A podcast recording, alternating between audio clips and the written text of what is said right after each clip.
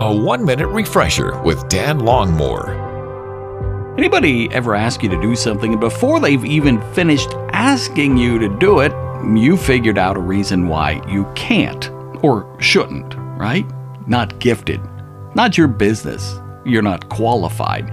You're just plain too busy. Now, Moses felt that way as God called to him from the burning bush. He said, I can't speak. Send somebody else. And yet, you and I today remember how God empowered Moses, in spite of his limitations, to lead the Israelites out of Egypt.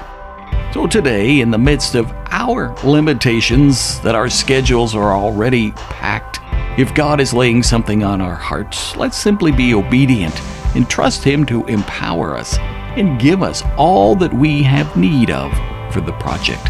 Because we truly can, as Paul writes to the church at Philippi, do all things through Christ who empowers us. Refresh and renew with Dan Longmore, afternoons from 2 to 5 on WRGN.